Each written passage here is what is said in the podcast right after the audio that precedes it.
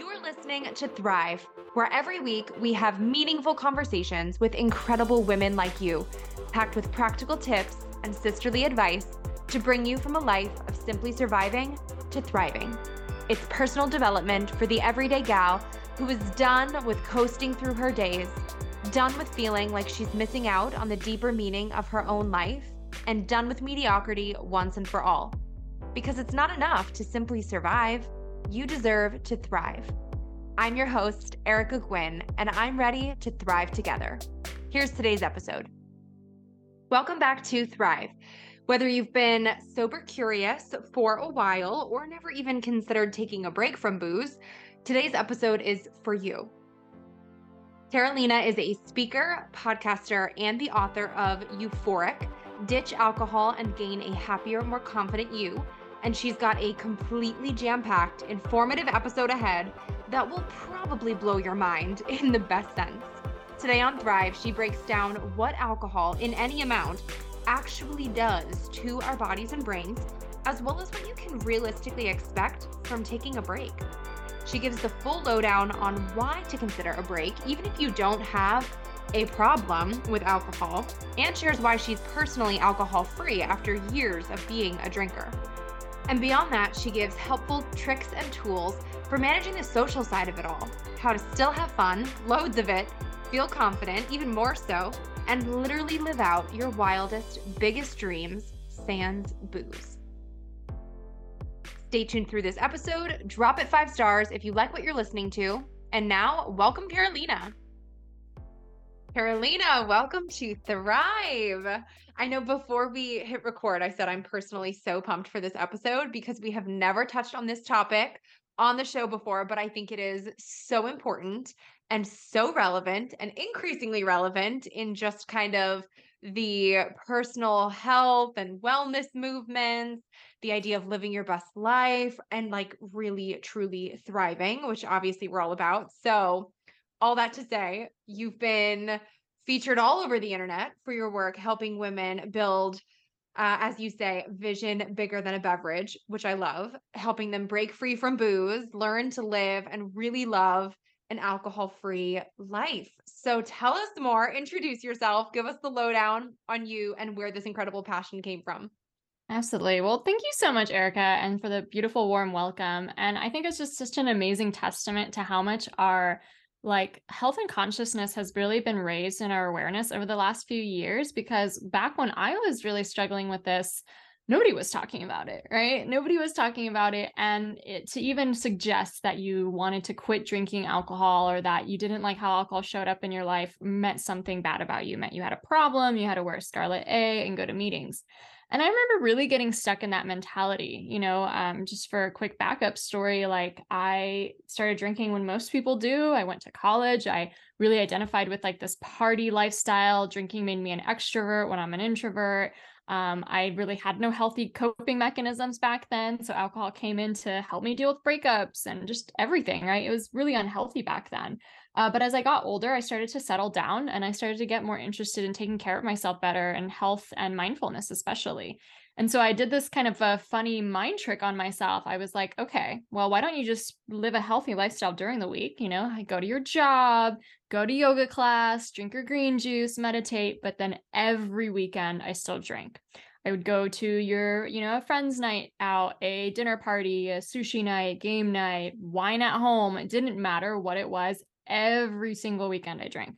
And when you have this kind of eye on health and wellness and you just, you know, feeling like your best self, it's such a huge incongruency Every Monday, I woke up feeling horrible. Not only was I groggy, exhausted, but I felt so emotionally low as well. I felt so just behind in my healthy lifestyle, ashamed of myself, always really regretful. Even if I didn't do something like outwardly super embarrassing, I always just regretted being like the version of myself who was felt out of control or just felt like I wasn't living life in line with my values and intentions. And yet, though, looking around at that time, there really was not that many resources around. You know, like if you quit drinking, what did that mean about you? You know, and I had this really black and white kind of idea about it that you're either a normal drinker or you are a problem. Basically, you're just a problem and put that over here. Um, and it was finally when I heard about dry January back in 2018 that kind of something clicked in my brain. I was like, oh, I could just take a break from alcohol. Like, I don't have to explain this to everybody. I don't have to go around and tell everyone I have a problem. I can just take a break and call it dry January. And I think that was the first time I really gave myself permission to explore what alcohol free living felt like. Because I had literally been drinking ever since I was 18, at least every single week for, you know, years at that point. Uh, and so dry January comes and I just slowly start to fall in love with it. I love how, you know, deep my sleep is. I love how peaceful my mornings are. I love how proud of myself I'm feeling every day. I love how much happier I'm starting to feel. And then February comes around and I still have this belief in my mind that like a normal adult must drink, right? If you're going to be an adult and you're going to socialize, you better st- still drink alcohol. And so I drank a few times to kind of fit in with that in February. And the contrast was so rich. Like even two drinks would completely ruin my sleep. I noticed how happy I was in January. And a drink or two would literally lower my mood. I would get cranky and exhausted and frustrated easily. And I was like, wait a minute, this alcohol thing is not what I thought it was. So I decided to take another break at that point at the end of February. And I've basically been alcohol free ever since over five years now. And every single day and week that went by, I literally started building a better version of me who's more aligned to my values, more aligned to my bigger dreams. And I went from literally being unfulfilled, working in a cubicle with a bottle of wine being the best thing to look forward to every weekend, to now building a life with a business I love, a book I love, clients I love, traveling all over the world, and finding fulfillment every single day. I love that you mentioned that there are kind of like these misconceptions in terms of the like if you are sober curious or you're becoming alcohol free by choice that must mean that you were like an alcoholic before or you had a bad relationship with booze before or that or like i feel like it's it's a misconception that you must be in some religion or some belief system that bans it because you just could not possibly want to like be alcohol free by choice. And we know that's not true. But I think you're absolutely right where there's still kind of like this weird stigma there where there's a an inherent pressure or implication that because you are a grown up you drink or that's something that just like that you just do um, so I'm really happy that you pointed that out because like it's not true, doesn't have to be. And I'm also I'm currently alcohol free because I'm pregnant, but for a while now I would say I've also been on this sort of like personal wellness journey of realizing how my body feels if I have a drink like you said, even if it's just a glass of wine, a glass of wine or two, and not like you're going crazy balls to the wall, but just the difference in how your body feels, how your mind operates, how clear things are, just the whole nine yards, even just 12 hours after that happens. And I also I feel like pregnancy has been kind of like a little wake up call at times for me too because I've I was never a big drinker either, but there have been a couple of times where maybe with our 4-year-old we were having a really tough time, really tough time parenting or whatever, and I would turn to my husband and say, "Man, what I would do for a glass of wine right now." And I caught myself in the moment and I was like, oh my goodness, I am using that as a coping mechanism. That's not really all that great. Like, that's not, I've never had a problem with it. But I knew in that moment, I was like, ooh, I'm, I'm reaching for something or desiring this because of something that is not necessarily a healthy connection that apparently my brain has made that like when I'm stressed out, my brain thinks a glass of wine is going to be the trick to make it feel better. so I, I'm with you, man. Can we kick it off with like some science, some cold hard facts here? Because I know you have this about like what alcohol actually does to our bodies and brains and what we can kind of realistically expect then from taking a break. Yeah, absolutely. And I just love it with your example, like that you illustrate, like what a slippery slope it really is. And like yeah. really like let's it look let's look at how society primes it to be such a slippery slope. Like we literally learn to drink as teenagers. It's like a rite of passage. If you want to fit in or be independent or pretend like you're an adult already, you know, like you learn to drink. And then it's embedded into every single social institution for the rest of our lives right? And obviously too like it's like even heart healthy magazines are like drink a glass of red wine every day. Every day is fine right? So then like what do people do? They feel stressed every day and then they use alcohol as a way to cope with it. Like it's seriously such a slippery slope the way it's just like normally embedded. And because of that just a quick statistic before i get into the health most people overdrink. Like most people drink more than they should. Most people drink way above the health guidelines. And so like it's not really like when we're talking about that, you know, who has a problem and who doesn't. Well, society has kind of put it on us to all have a problematic relationship with alcohol because of the way that it's just introduced to us, you know. Most people overdrink. In fact, like there is really no safe drinking limit anymore and we're just learning more and more about the science about how bad it is for our bodies. Canada even in fact lowered its drinking limits to now just 2 drinks a week for a woman, which, you know, is very little drinking, right? And that is like the lowest limit ever. Uh, but really, the studies that have been coming out over the last 10 years just validate that there is no safe amount of alcohol for the body. Alcohol is a toxin. It is technically a poison. It's the same substance, ethanol, that is in our car fuel, that's in our rocket fuel, that's in paint thinner, that's in hand bacteria that kills all bacteria. Like it's not good for a human body, right? And our body goes on overdrive in order to detox it every time we drink. It overtaxes all of our systems in order to detox it. Because it's a depressant, it like slows our central nervous system down in a way towards sedation, but our body actually has a counter a mechanism to counter that. And so our body releases stress hormones in response to alcohol. So when we drink alcohol, for like what 50% of the reason why people drink alcohol, especially at home, is literally because they think it's going to relax them, right? After a stressful day or a temper tantrum, right? From a toddler. And, and alcohol is actually pouring out more cortisol, adrenaline, and dynorphin in the body, right? Which is just insane. So, like from a biological level, alcohol really does not relax the human body. And those effects can take longer to dissipate, even though we can detox alcohol. Depends on how old you are. So, like they say, like one drink per hour. That's true if you're like a 15 year old or an 18 year old. That's not true for older women whatsoever. It can take up to like days for us to detox alcohol completely. Um, but to detox all of those other byproducts that alcohol releases in our system and the, to- the toxin that is released to even metabolize alcohol, that takes much longer, up to even weeks. And so if you think about it, when someone is even not a heavy drinker, but they, you know, drink every weekend or they drink every time they socialize, like your body's always under assault with all of that that crap all of that chemical cocktail of chemicals that are racing through your body. And so because of the stress hormones being released alcohol also lowers our ability to feel naturally our dopamine levels serotonin and gaba. So people who drink regularly have lower happiness neurotransmitters and higher stress hormone levels. It obviously also taxes our body in the sense that like uh, our liver is working overtime to metabolize it. And you know for anyone who's looking into their health and fitness journey or wellness journey we can't store alcohol. So we can store carbs and protein and fat in our body and not metabolize them right away, but we can't do that with alcohol. That sounds like a good thing, but it's not. It means that your body prioritizes detoxing that while all the other stuff you ate that day is on hold, right? So it literally uh, slows down our metabolism and makes weight loss uh, so much harder, but weight gain, especially, is something that I personally struggled with when I was drinking. I thought I was doing all the right things, right? But alcohol was really making it super hard for me. Uh, one glass of wine has been proven to lower our REM sleep cycles. So we have around five to six REM sleep cycles every night between slow wave, deep, deep sleep, and then REM sleep. And we really need that REM sleep. It's when we have dreams and it's when our memories really get processed throughout the day. They have even uh, put rats under experiment where they deprive them of REM sleep for three weeks.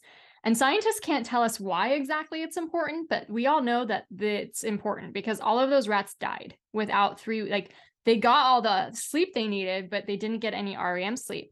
And so one glass of wine has been proven to reduce our REM sleep cycles from five to six a night down to just one or two. So you could be clocking in the eight hours of sleep that you need, right? But not be getting the crucial nurturing cycles that you really need to have your brain feel whole, your body to be regenerized.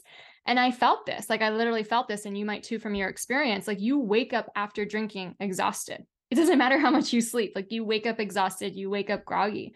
And so there's just so many more effects. You know, it, it heightens our blood cholesterol because it actually produces more inflammation in the body. And studies show that when you take a break from alcohol, you will lower your blood cholesterol levels. You know, how important is that for all the millions of Americans who are on statins or worried about heart disease? Same with blood pressure, it heightens our blood pressure. So taking a break will lower your blood pressure. And this is the, some of the cool stuff that I love is literally just what happens to your body when you take a break. They've proven that cancer markers in the body and the blood actually go down and that liver fat heals and that the brain starts to regenerate and grow just from a five week break from alcohol. So, yes, there's like a lot of studies that are obviously proven that, like, at even small quantities now, we know alcohol is very bad for our body, but our body is also this miracle that can really heal fast. And the longer you take a break from alcohol, the more your body is healing and really uh, lowering all of your odds for all of these kind of um, things that might be scared of. That was all such mind-blowingly interesting information. I feel like my jaw dropped 13 times listening to you say all of that. Holy moly. Now, okay, right off the bat, top first question I have is like do, do you do you think people should just cut cold turkey, cut go completely alcohol free? Um, or do you think there is room anywhere there for balance or for having one a week? It sounds kind of like not, but like just want to clarify that for everybody or is there kind of like a difference between certain kinds of alcohol at all or is this really kind of better to be looked at as like an all or nothing thing?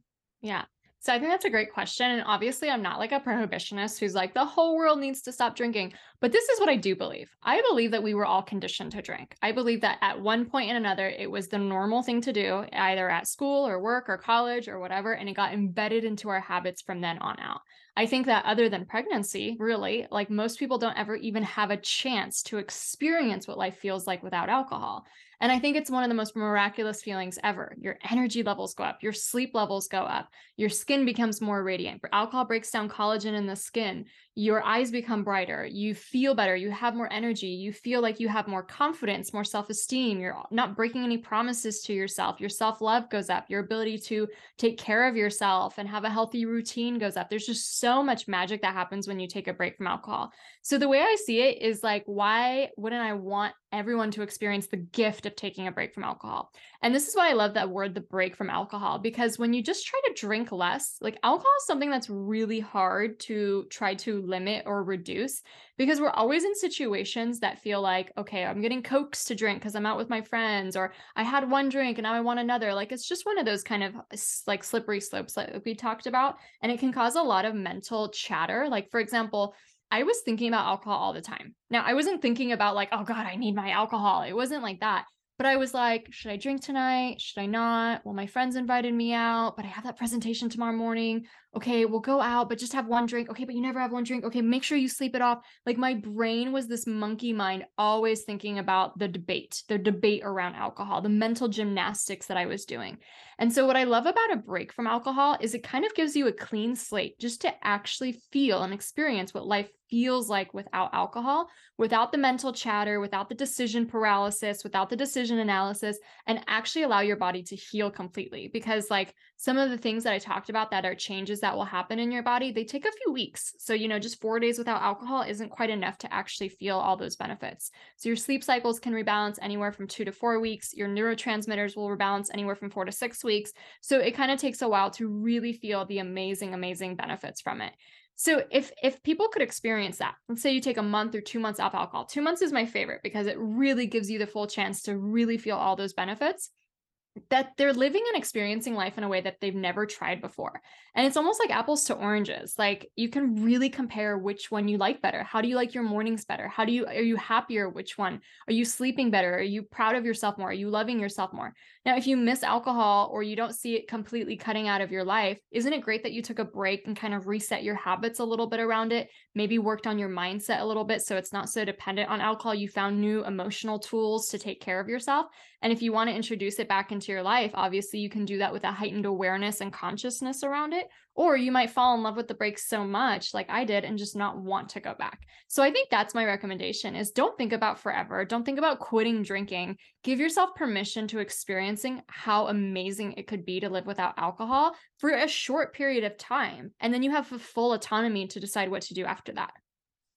And that's so smart too, because there's no pressure on yourself with the end. And it feels so much less daunting than saying, all right, I'm never going to drink again. Because then, if you, I feel like in that case, you're setting yourself up for failure because you'll have a drink somewhere along the line and probably end up shaming yourself for it then. And it'll become a whole other problem. So if you're able to just be like, I'm on a break right now, like you said, Curious if you have recommended wording or ways to kind of share that with other people. If it, I mean, dry January is obviously like an easier time to do that because it's dry January. But if is there something that you have found or that you recommend ways to kind of share that with p- other people where it's received? Not that we care about, you know, how people are receiving things, but sometimes you do, and you don't. You're afraid to tell a friend or afraid of feeling judged or whatever. So how would you recommend kind of like sharing that with other people? Like, hey, I'm on a I'm on a break, I'm not drinking, where other people don't take offense to it or like internalize it themselves as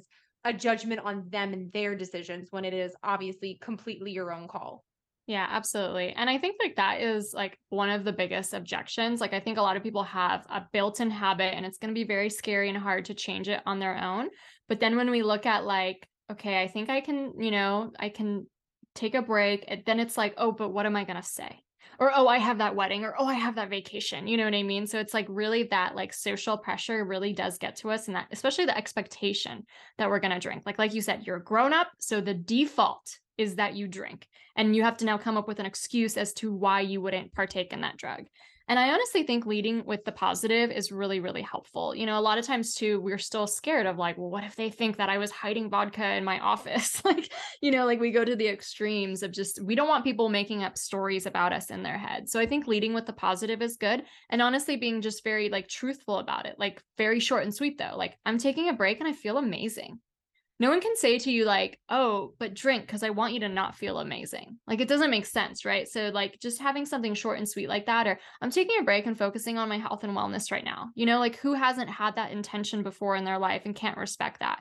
And if someone can't respect that you know or they do feel threatened about it it's very common that that will happen However, it's such an indication of like their side of the road, their stuff, right? They're threatened by the idea of someone not drinking because they're insecure about their own relationship with alcohol.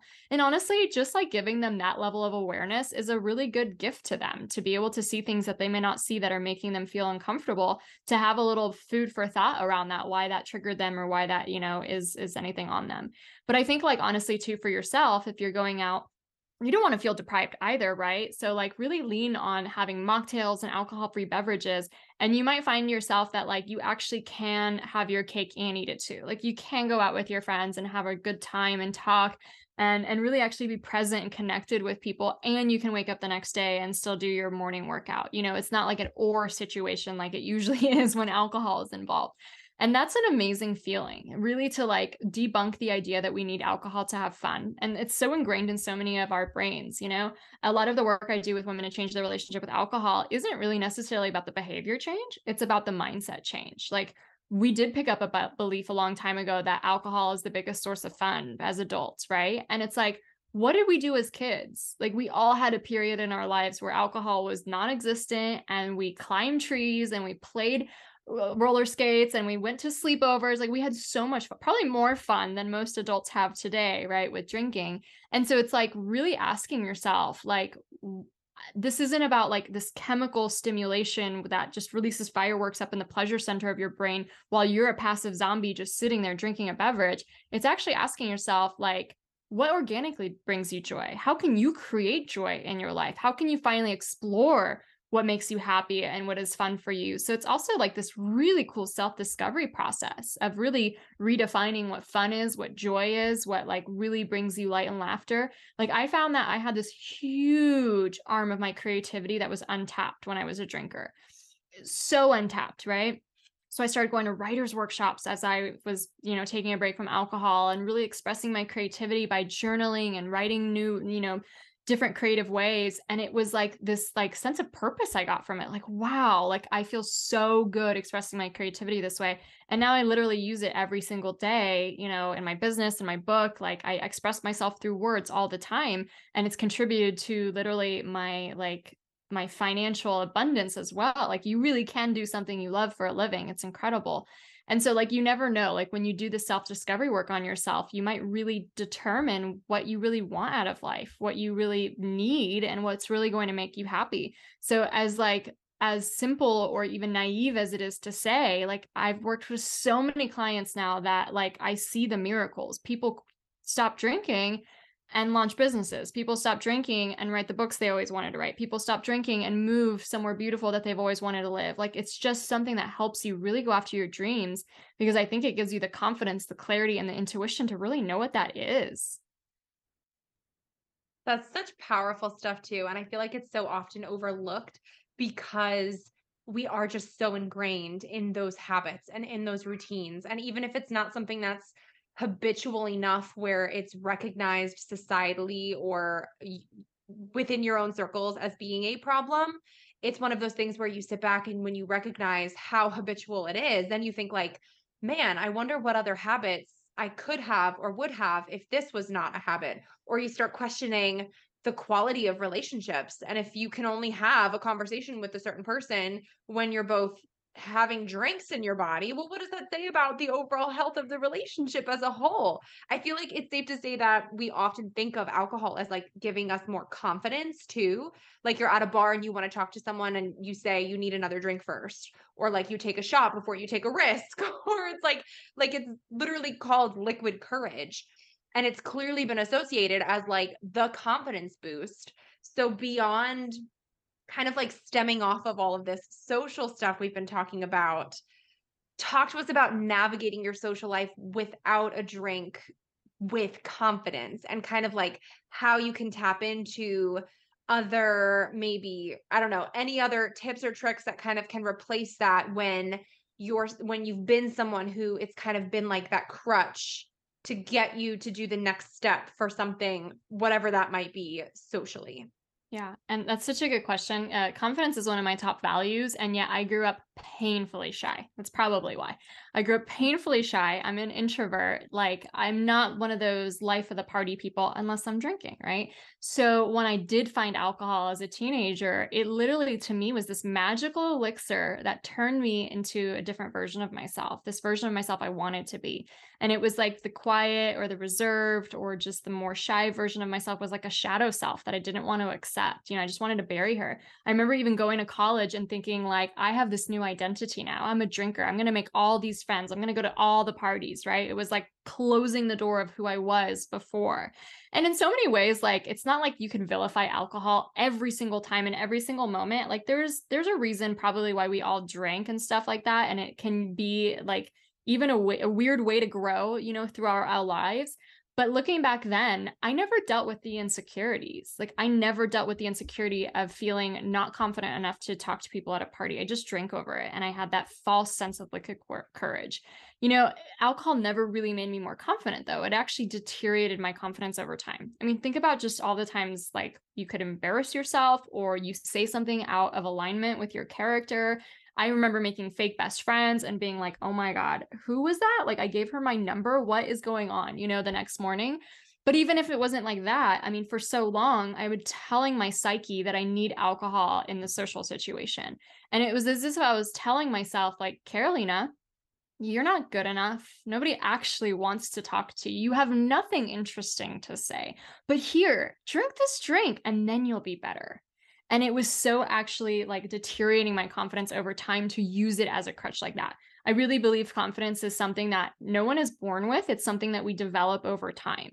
And so I had halted my natural ability to work through my emotional resiliency and feelings when I started drinking to build my confidence. I just halted it right then and there and started outsourcing it to this outside tool called alcohol, which really wasn't working in the long run. Right.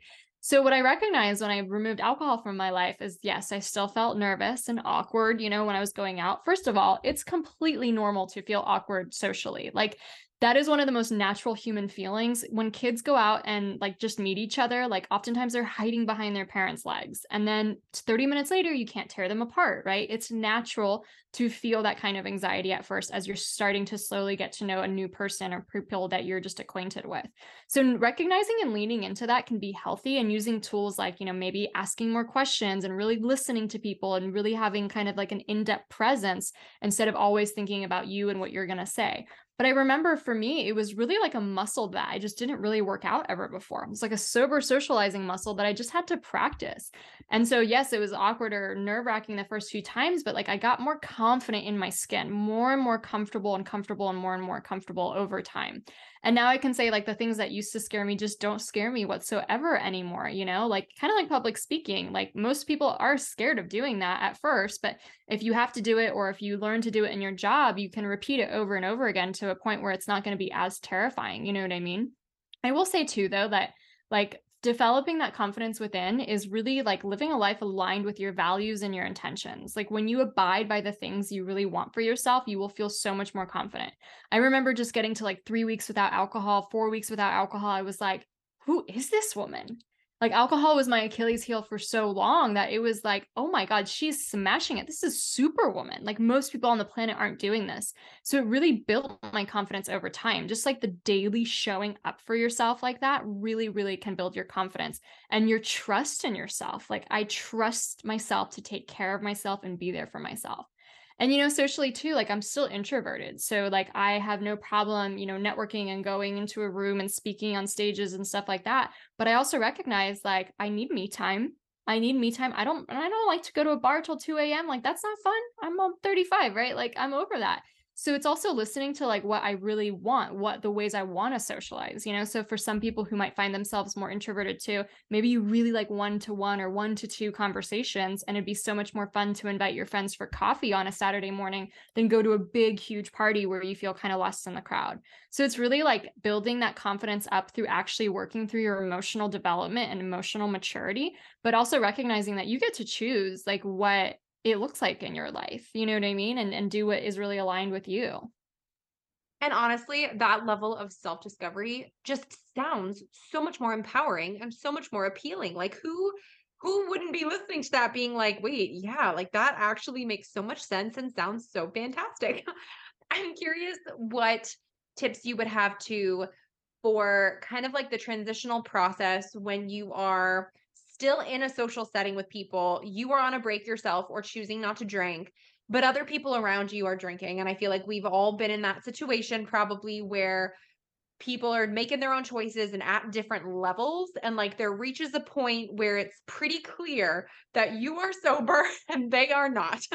And i know personally for me that's always something that i've kind of struggled with because it's it feels it can feel kind of fake or it feels kind of weird or just off when you are very aware of like who feels like they're being themselves versus who now feels like it's the alcohol kind of speaking. So I would love to hear kind of tips for navigating that kind of also building off of all of this like social stuff and the transition of it all. Absolutely. And I, I really believe that like you're allowed to have boundaries. Like if it's not fun for you anymore, you're allowed to leave. You're allowed to energetically distance yourself from the drunk person who's trying to repetitively talk to you. You know what I mean? Oh, and find preach. someone someone more on your level. And you know, I just think of it this way. Like Tony Robbins doesn't drink, Gabby Bernstein doesn't drink, Brene Brown doesn't drink, Deepak Chopra doesn't drink, Gretchen Rubin doesn't drink. Like these are multimillionaire movers and shakers on our planet that do not drink. And I can never uh, like I could never see Tony Robbins going to a party and having people get annoyingly drunk in front of him and him feeling like he has to go down to their level to be able to relate to them sometimes we can understand that like we don't need to have every single need met by every single person around us, right? And that like maybe there is a group of more like-minded people that we really get our growth or our connection from, you know what I mean? And not relying on our like in-laws to give us that kind of a thing, right? If that's a kind of a situation. Um, I remember too like having this really stark realization where like I just realized I had different goals than other people. I was at a game night and I wasn't drinking already, and I don't know, the game was just lasting forever. Like it was almost almost 2 a.m. And I was just like, don't these people have things to do tomorrow? Because I was writing a book at that time and I really wanted to wake up early and be able to write my book.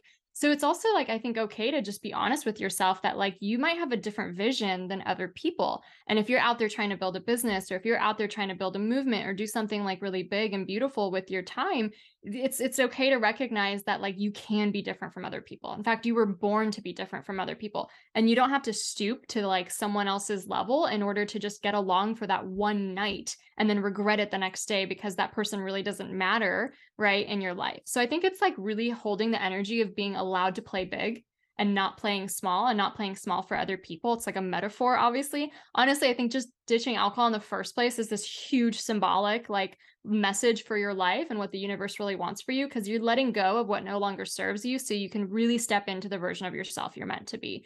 And these relationship dynamics and socializing dynamics are just strengthening you through that process as well. So I would say to someone like find your alter ego, find like someone you really respect out there that doesn't drink alcohol. Jennifer Lopez doesn't drink.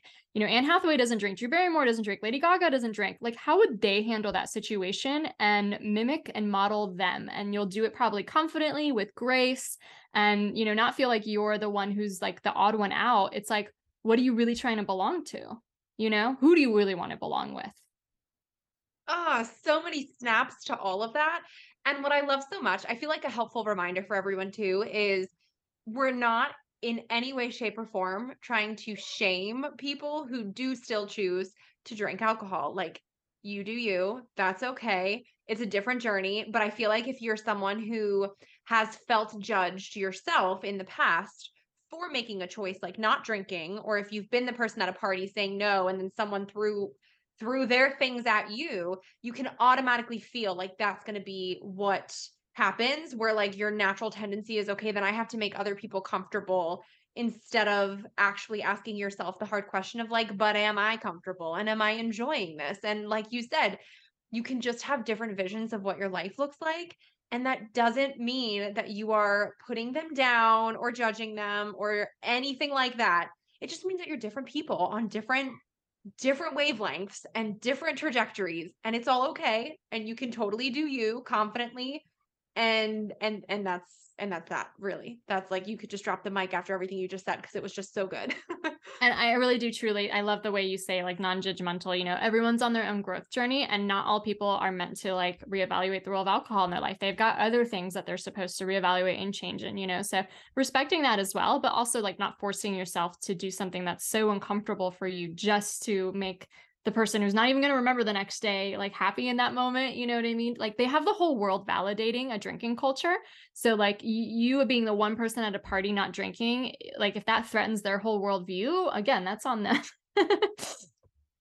Okay so on that note i want to know what are some of your personal favorite coping mechanisms that are healthier and better and more effective than booze yeah, great question. So I want to go way back too to like what was really helpful at first, and then I'll tell you some of the things I've also discovered along my journey. First of all, like there is such a ritual around drinking. It's a ritual when we put together like a nice glass and we put some time into it. We're also so over overproductive in our society. Like everyone's racing around to do all million things on our to-do list. And so the idea of coming home at 6 p.m. and saying no more emails, no more work, I'm going to sit down and enjoy a drink that's not wrong. Like in, in a beautiful way, the ritual itself is actually really beautiful to give your brain permission to relax. In fact, they actually did this study where they put brain nodes on people who just got off work. And so they're able to measure their brain waves. And everyone's brain waves were really chaotic. Everyone's pretty stressed out. They just finished a work day and they sat down at a bar or restaurant and then everybody orders a drink. And all of a sudden their brain waves smooth out. They get nice and relaxed. Now here's the kicker. Nobody actually drank the drink yet. They just put the order in, right? So it's almost as if the anticipation of being able to relax is what relaxes the brain, not the ethanol itself. And so having carving out that window of time for you to just slow down, especially if like that's a habit you've had before, is like drinking after work or on the weekend or whatever, mocktails do such a good placebo effect like that like you're still doing the ritual you're enjoying all these incredible beverages. There's so many beverages on the market these days like literally thousands of alternatives whether they're actually alcohol-free beer alcohol-free wine alcohol-free spirits or these new health concoctions that they have new nootropic drinks health elixirs you name it. There's thousands of beverages out there that don't have ethanol in it and I always like urge my clients and encourage them to find one that you love, right? And it's an easy thing because what you're doing is you're not having to change the habit overnight, but you're changing the drink, right? And so it's really easy to start just doing that. Same thing socially. Like you don't want to feel deprived with a tap water hanging out in the corner. Bring a fun drink, right? Or find a bar restaurant that has good mocktails. Like that's really expanding these days. So that's like the easiest, easiest go to is just replace like that. However, obviously there's so many other tools out there to actually process our emotions and to really have emotional regulation in our life. So starting to experiment with different tools and techniques that will really help you either feel your feelings process your feelings and clear through that stress are really helpful as well. Uh, so journaling was really helpful for me to even recognize like why am i so stressed? Like why am i pent up? Am i having resentment to my boss to put so much work on my plate or like what's really going on but a lot of times too we just have to like process it through the body and so i love things like yin yoga where you're literally sitting there and stretching for 5 minutes at a time in certain poses to just like release the tension from your body i love watching the sunset like it doesn't matter what's going on in my life, right? There's just a million emergencies and fires you're putting out all day, and it just like feels so hectic. And then you go and watch the sunset, and you're reminded that we're on this like spinning planet in the middle of a galaxy and that the like universe just painted this portrait in front of you. Like it, really is like magical to connect to something like that. And so that can often like really soothe me and calm me. So a walk in nature could also be really helpful in that sense. I think breath work is really powerful as a way to regulate the nervous system where again between our parasympathetic nervous system and sympathetic nervous system one's the fight or flight the other's like the rest and decompression. We're most of the time as modern humans operating in that fight or flight. So to just do things that sound so common sense or sound like they won't work but to actually like try that for a moment and see if it like calms you down can be super helpful. So i really do love breath work. Um baths i love baths. So i'll always take a bath almost every night unless it's like really hot I love that just soothing, comfortingness. It's just my me time. I can read, I can listen to some good music or so. So that's really, really nice and soothing. And you know what the littlest thing too that I do? Like when my workday is done, I will just like put my hair up into like a top bun and to me, again, that just gives my body the signal to like breathe. It's the day is over. You can relax now. So it's just so uncanny how we can really bake in rewards into the littlest of rituals or habits. And that's why I think rituals are so beautiful. It's not like the ritual itself always that's so impactful. It's like what it's signaling to your body. It's time to relax and let go. And I really do believe too that when you're living life this way, like you're not pushing down your emotions like alcohol that all that is it's really numbing your emotions alcohol literally is an anesthetic they used to use it for surgeries back in the 1800s like it will never change your emotions. It will never heal your emotions. Like to experience let's say burnout at work and instead of like numbing it every single night you could actually listen to those messages. Maybe I'm not happy in my career. Maybe I need a different position. Maybe I'd rather be doing my passion. And those messages are like your best teachers to show you what you really want in life. So it's so beautiful. I think not an easy thing to listen and process your emotions every day, but to do so, you're like, you're going to be more attuned to your true north about what you're supposed to do with your life so good, so empowering. And I think honestly, kudos to people for even being willing to take the first step because that can be kind of scary. And if you are acknowledging emotions that maybe you've been intentionally avoiding or numbing, that can obviously feel difficult and not easy. But I think, like everything you just said, there's so much goodness waiting on the other side. So if you're willing to take that first step, knowing that it's going to be potentially hard and will feel difficult or maybe will feel uncomfortable, but that it's worth it and you'll take it anyway, snaps for you. Yeah. And you know, for me, like honestly, the feeling that I was like numbing the most, like I couldn't say this back then. This is so in hindsight, right? But it was boredom. I was so bored. Like I was also stressed, right? Everyone's stressed from like their jobs and stuff, but like I was really bored. I didn't feel like my creativity and my, you know, sense of freedom and ingenuity was really being tapped. I wasn't feeling like I was making an impact or like I was really making a difference. And I definitely didn't feel like I was living the lifestyle I want to live. I hated commuting. I hated having a boss, you know? So allowing myself to feel boredom allowed me to then explore new activities. And exploring new activities allowed me to find my passion. Finding my passion helped me find my purpose. Finding my purpose has helped me completely 180 my life to live a completely different life as an entrepreneur, business owner, author, you know, traveler, like it really was having to feel what I was trying to push down that catalyzed all this. yes, it's been kind of the same for me because now when I catch myself if I'm in a hard parenting moment and I'm like, "Man, glass of wine, where are you at?" Um now that's it's kind of been through that where I've ended up finding some of my favorite parenting resources or favorite whatever because when you're forced to confront it and look it in the face and be like, "All right, I can't just numb it, so I have to figure out what to do so that I feel differently in the future or so that I get a different end result, um, then you end up finding solutions along the way to things that you might not have even realized were problems, or you find other alternatives. And like like you said, it's that that process can be so eye-opening and so rewarding and can have way bigger impact than you were even expecting going into it. So, man, it might be tough in the moment, but if you can get through the moment and figure out some bigger things on the other side, it's like it is rewarding. Yeah, absolutely. Amazing. Well, Karolina, thank you so much for coming on Thrive. This has been like such a cool conversation that I think will resonate so hard. So I really appreciate your time. And I want to get things wrapped up by asking you what we ask everyone to close the show, which is what does thrive mean to you? And how do you strive to thrive in your own everyday life? Yeah, I think thriving is like really living in your full potential every day and striving to be the version of yourself you really want to be. I think thriving is knowing that by the time you're 90 years old, hopefully, that you're not going to live a life looking back in regret and that you really took it all and did the things you really wanted to do with this one and only lifetime. And thriving every day, obviously, we forget that every day. We forget all the time, right? We fall asleep at the wheel all the time and just kind of get stuck into the, the, the inertia of life and whatsoever. But having a way to deeply connect with yourself at some point uh, through your week or through even your day to just remember what like really matters what your real priorities are what you really want and to to really get focused on that i think to me that's what thriving looks like Amazing. Well, tell everybody where they can connect with you online and find you, grab a copy of your book, and chat with you further.